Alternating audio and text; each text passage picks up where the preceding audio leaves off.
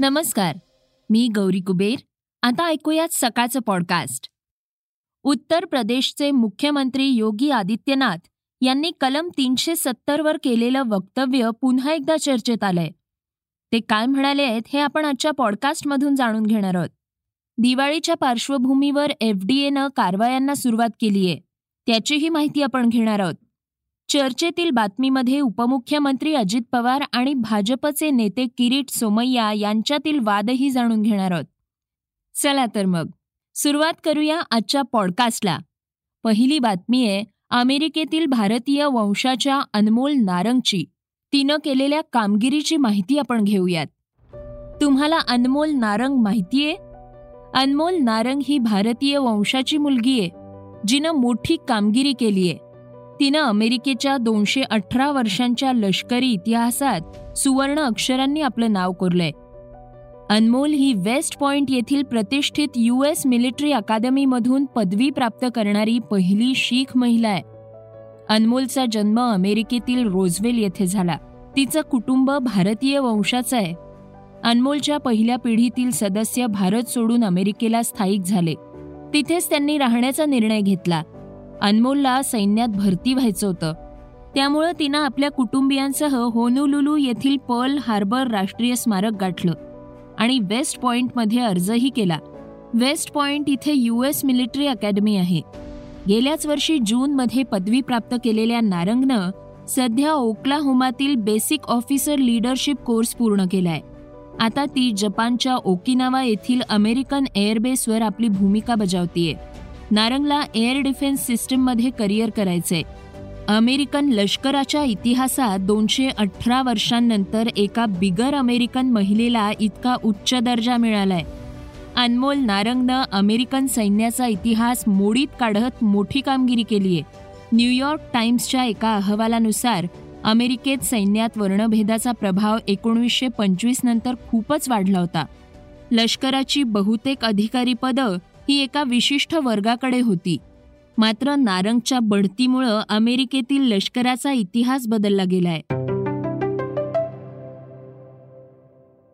उत्तर प्रदेशचे मुख्यमंत्री योगी आदित्यनाथ हे एकदा पुन्हा चर्चेत आले आहेत.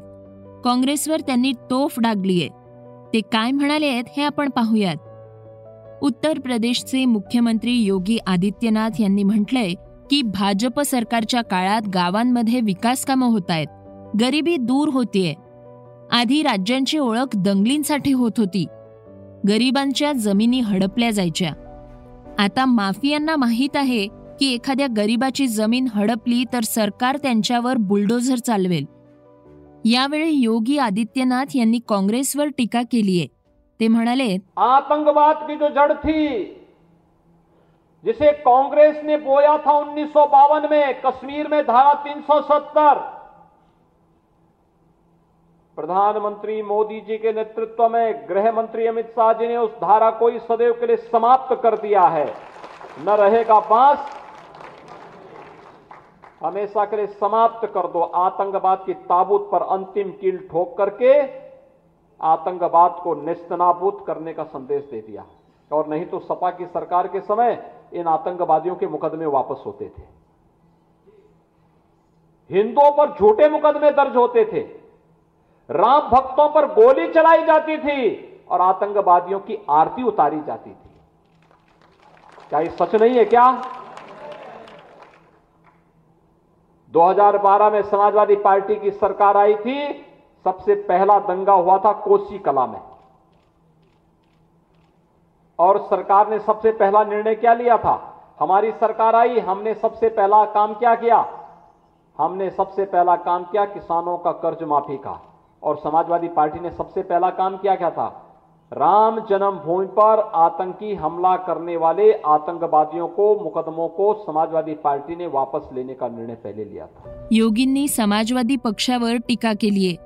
ते म्हणाले की हिंदूंवर गोळीबार केला जात होता.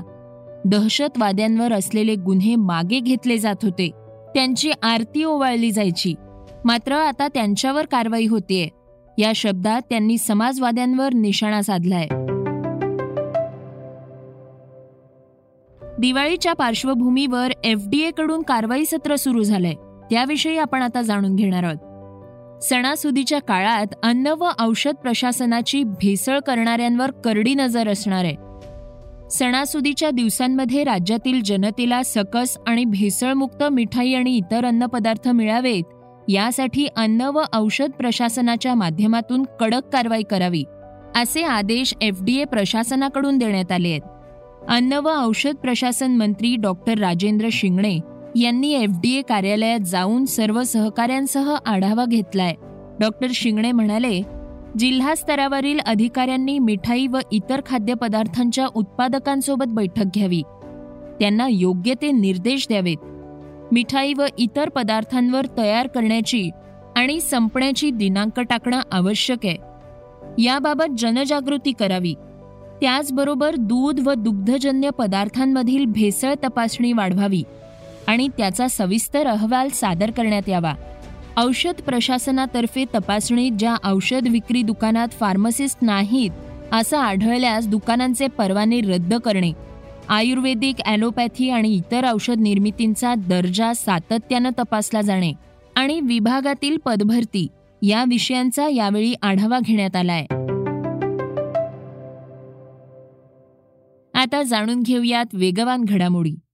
मुंबईतल्या लालबाग परिसरातल्या अविघ्न पार्क नावाच्या एका साठ मजली इमारतीला दुपारी बाराच्या सुमारास आग लागली. या आगीमधून बाहेर पडण्यासाठी आपला जीव वाचवण्यासाठी एका व्यक्तीनं एकोणविसाव्या मजल्यावरनं उडी मारली. त्यात त्याचा मृत्यू झालाय. ही आग सुरुवातीला पंचवीसाव्या मजल्यापर्यंत पोचली होती. आग आटोक्यात आणण्यात अग्निशमन दलाच्या जवानांना मोठी कसरत करावी लागली. यावेळी बघ्यांची प्रचंड गर्दी झाली होती. प्रसिद्ध अभिनेत्री सुधा चंद्रन यांना विमानतळावरील सुरक्षा रक्षकांनी रोखल्याची घटना आज घडलीय यानंतर त्यांनी थेट पंतप्रधान नरेंद्र मोदींकडे तक्रार केली होती. त्या दिव्यांग असल्यानं त्यांना विमानतळावर अनेकदा समस्यांचा सामना करावा लागतो. सुधा चंद्रन यांनी काही वर्षांपूर्वी एका अपघातात आपला एक पाय गमावला होता. त्यानंतर कृत्रिम पाय लावत त्यावर शस्त्रक्रिया करण्यात आली. विमानतळावर सुरक्षा तपासण्यांदरम्यान त्यांना त्यांचा कृत्रिम पाय काढण्यास सांगितला जातो. या प्रकरणामुळे सीआयएसएफनं आता अभिनेत्री सुधा चंद्रन यांची माफी मागितलीय अभिनेता आमिर खानच्या जाहिरातीवरून एक नवा वाद निर्माण झालाय.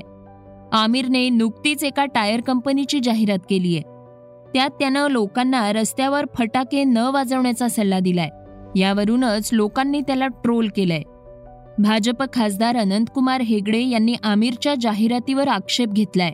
हेगडे यांनी टायर कंपनीच्या सीईओंना पत्र लिहित हिंदू बांधवांमध्ये रोष निर्माण करणाऱ्या जाहिरातीकडे लक्ष द्यावं असं म्हटलंय. कंपनीनं नमाजच्या नावाखाली रस्ते बंद करणं आणि अजानच्या वेळी मस्जिदमधून होणारा आवाज या समस्यांचंही समाधान करावं असं हेगडे म्हणाले आहेत. पाकिस्तानचा माजी कर्णधार आणि वेगवान गोलंदाज वसीम अक्रमनं टी ट्वेंटी विश्वचषकात खेळणाऱ्या प्रत्येक संघाला इशारा दिलाय. अक्रमनं सर्व संघांनी अफगाणिस्तान क्रिकेट संघापासून दूर राहावं असं सांगितलंय.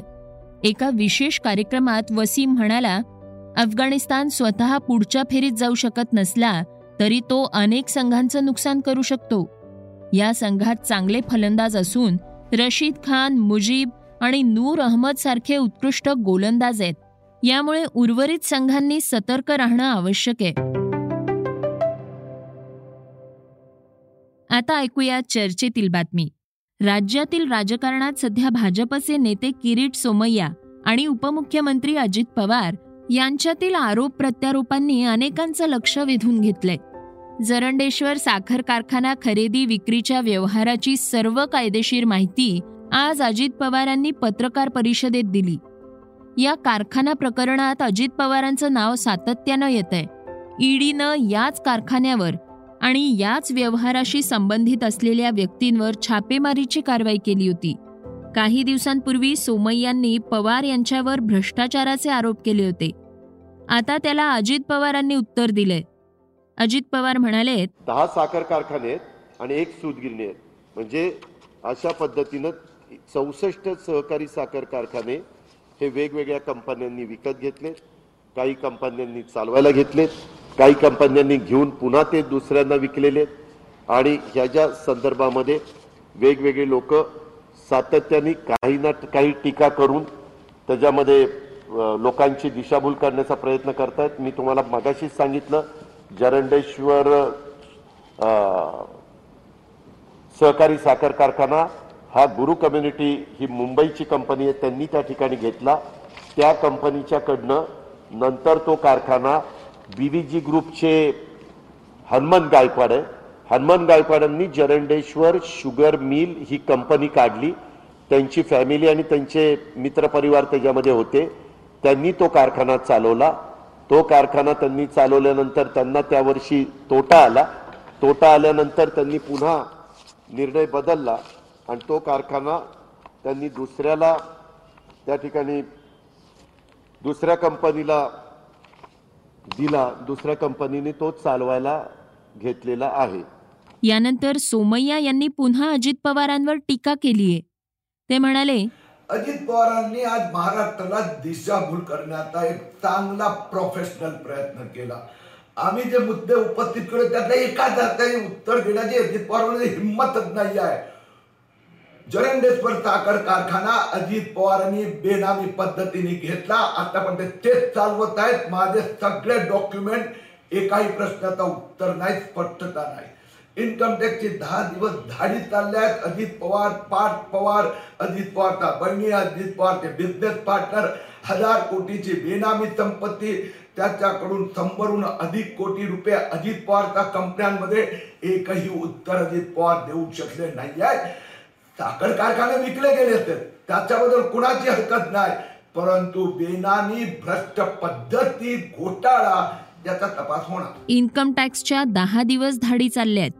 अजित पवार पार्थ पवार अजित पवारांच्या बहिणी अजित पवारांचे बिझनेस पार्टनर हजार कोटींची बेनामी संपत्ती आणि शंभराहून अधिक कोटी रुपये अजित पवार यांच्या कंपन्यांमध्ये आले. याबद्दल अजित पवार एकही उत्तर देऊ शकले नाहीत असंही सोमय्या म्हणाले हे होतं सकाळचं पॉडकास्ट उद्या पुन्हा भेटूयात. धन्यवाद. रिसर्च आणि स्क्रिप्ट युगंधर ताजणे. वाचा बघा आणि आता ऐका आणखी बातम्या. ई सकाळ डॉट कॉम वर. तुम्ही हा पॉडकास्ट ई सकाळच्या वेबसाईट आणि ऍप वर सुद्धा ऐकू शकता. विसरू नका या पॉडकास्टला आपल्या आवडीच्या पॉडकास्ट ऍप वर सबस्क्राईब किंवा फॉलो करायला.